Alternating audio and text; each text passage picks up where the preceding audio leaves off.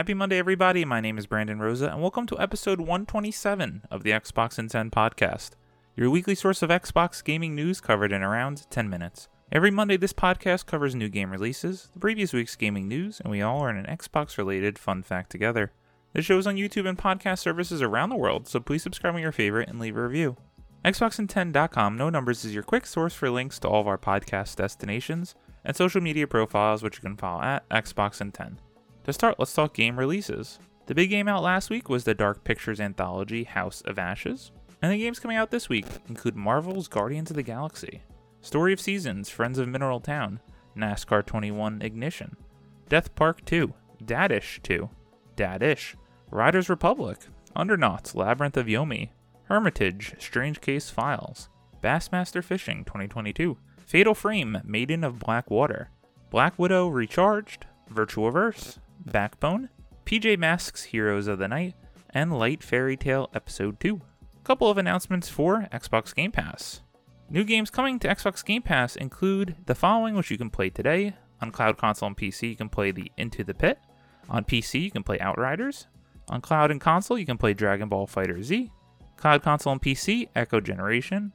And PC, Everspace 2.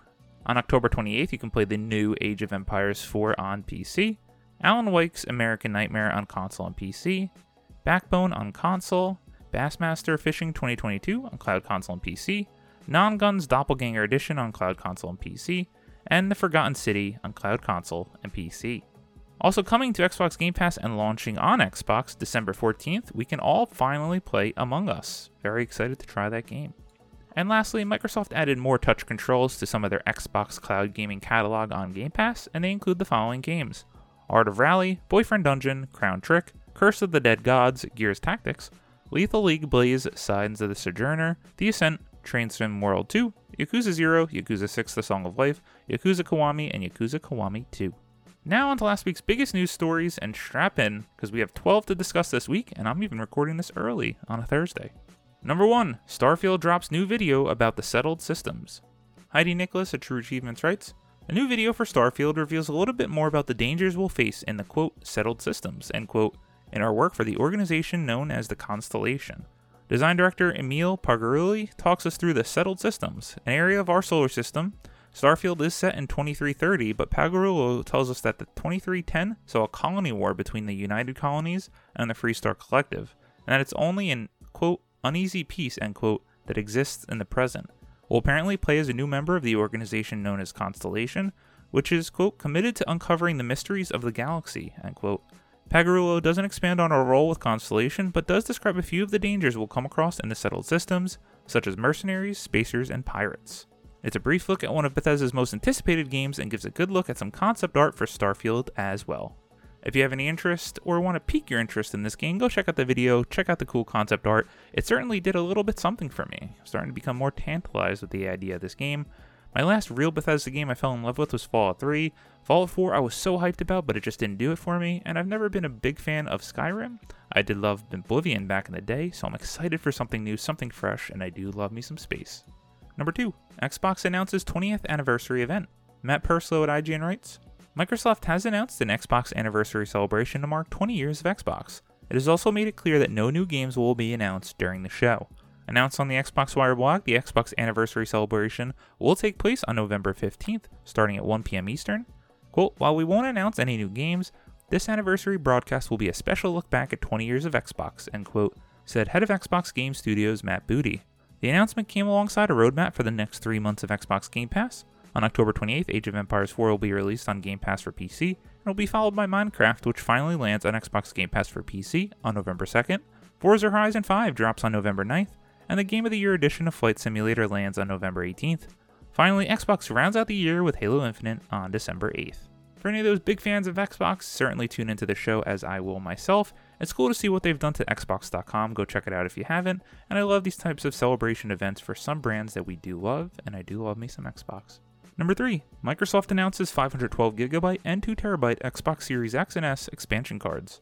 Sean Carey at True Achievements writes after rumors began circulating last month, Microsoft has now officially announced new 2TB and 512GB Seagate storage expansion cards for Xbox Series X and S consoles.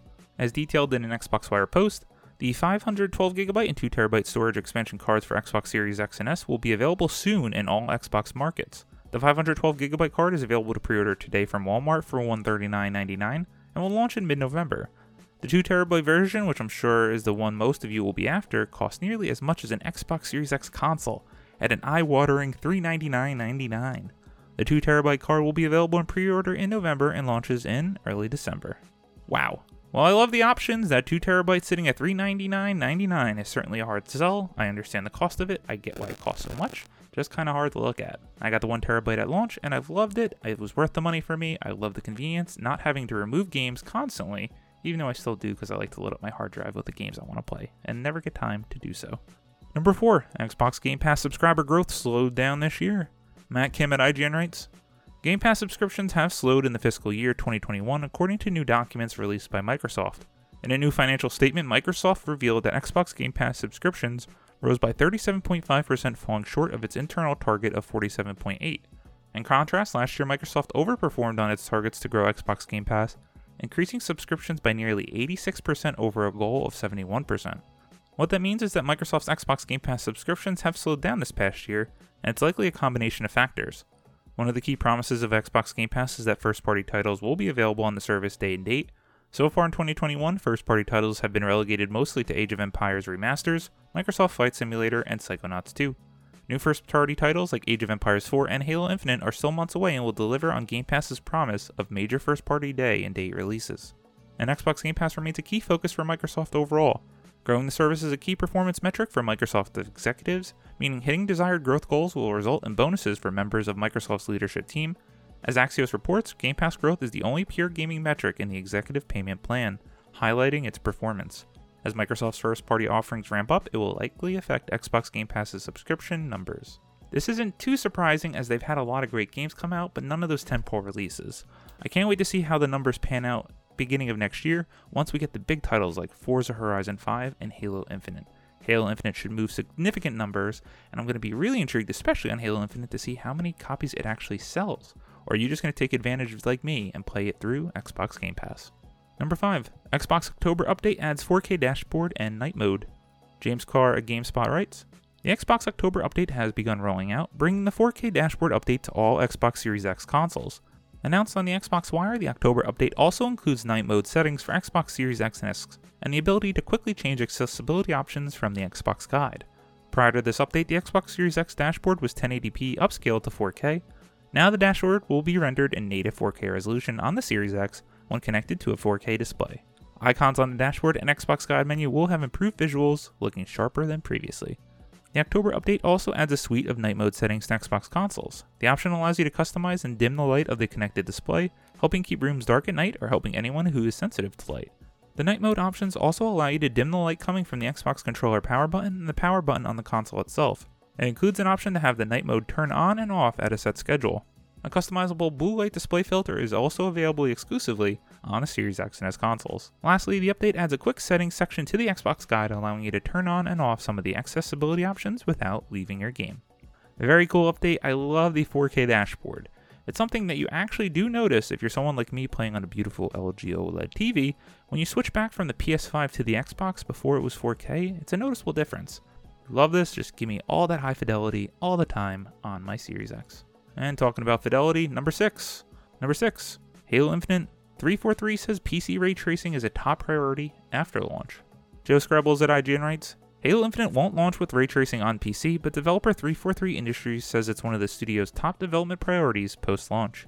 In a blog post, 343 announced that AMD is the game's PC partner, with the two pursuing, quote, a close long term partnership with Halo across both engineering and marketing efforts, end quote while saying that the partnership has helped the team optimize the game for everything from high powered PCs to much older hardware.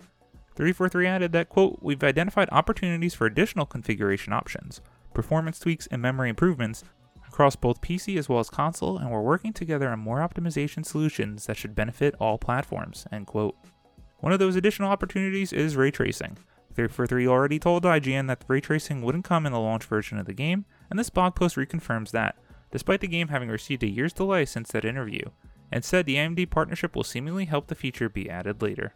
This is a little disappointing, like we've already talked about on the show when we reported on that. We won't have ray tracing at launch, but it is nice to say that it is a top priority afterwards, so hopefully we won't have to wait too long to enjoy. Number 7, We Happy Few Studio doubled in size to make a narrative single player Xbox exclusive. Jared Moore at IGN writes Compulsion Games, the studio behind We Happy Few, says that it has doubled in size for its newest project, which will be a third person, narrative driven single player game. During an interview with Xbox Squad, as translated by VGC, Compulsion Games PR and community developer Nyla Hadjas talked further about the studio's recent expansion and its plans for the future, saying, quote, I think we gave ourselves a little time to learn. It's our first game with Microsoft and we're learning a lot, end quote. Microsoft announced back at E3 2018 that it had bought Compulsion Games. Quote, we have doubled the workforce and we are adapting to it, end quote, Hadjas continued. Quote, the goal is to expand our zany universe to continue to make our mark in video games as a studio that likes to make unique games and little used settings. For now, that's our goal. Pursue our legacy, our heritage, while remaining true to ourselves, end quote. This is exciting for me. The one area that Xbox needs to step up is in single player, narrative driven games to compete with those awesome exclusives over on Sony's side. We have to see what Compulsion can do. I only played about an hour and a half of We Happy Few, and I gotta say, I was much more interested in the game leading up to it than I was actually playing it. It certainly wasn't bad, but just didn't pull me in. You have to imagine for Xbox to acquire the studio, they must have saw something interesting that they were working on or saw potential in them. Can't wait to see what this game finally is, and hopefully we get the announcement last year, especially considering We Happy Few entered early access all the way back in 2016. Number 8. Halo co-creator Marcus Lehto joins EA to build new studio making first-party games. Wesley Yin-Poole at Eurogamer writes, Halo co-creator Marcus Lehto has joined EA as a game director of an unannounced first-person game. Lehto dubbed the quote, father of the Master Chief, end quote, for his role in the creation of the iconic Halo series at Bungie, is building a new EA office in the Seattle area. Details are scarce, but Lehto said in a tweet that the new studio is being built to work on first person games. Lehto was most recently president and game director at V1 Interactive, which was closed down earlier this year after Disintegration failed to pull in enough players. This is exciting. This is a little cautious, buyer beware considering the fall of Disintegration and that that game did nothing for anyone. But I am excited to see with the power of EA, they've been on a pretty good stretch lately, see what they can do with Marcus Lehto, the co creator of Halo. Number 9. Ubisoft reportedly developing new Splinter Cell game. Matt Purslow at IGN writes Ubisoft has reportedly greenlit development of a new mainline Splinter Cell game. If the rumor proves to be true, it will be the first core entry in the Tom Clancy stealth series since 2013's Splinter Cell Blacklist. A report from VGC claims multiple, quote, development sources, end quote, have revealed that a new Splinter Cell is in an early phase of production, with a small chance of the game being announced in 2022. The project has apparently been greenlit as part of an effort to appease frustrated Tom Clancy and Splinter Cell fans who have been less than happy with Ubisoft's treatment of the brand over the last decade. If you would have asked me this two years ago, I would have been so excited to hear this. But seeing what Ubisoft has been putting out lately, I'm definitely a little bit scared of what this is going to be. Keep it simple. Let's go back to some of the old Splinter Cell games. I did love me some Chaos Theory back in the day, as well as Conviction. Never played Blacklist for some reason, so let's see whatever this can be.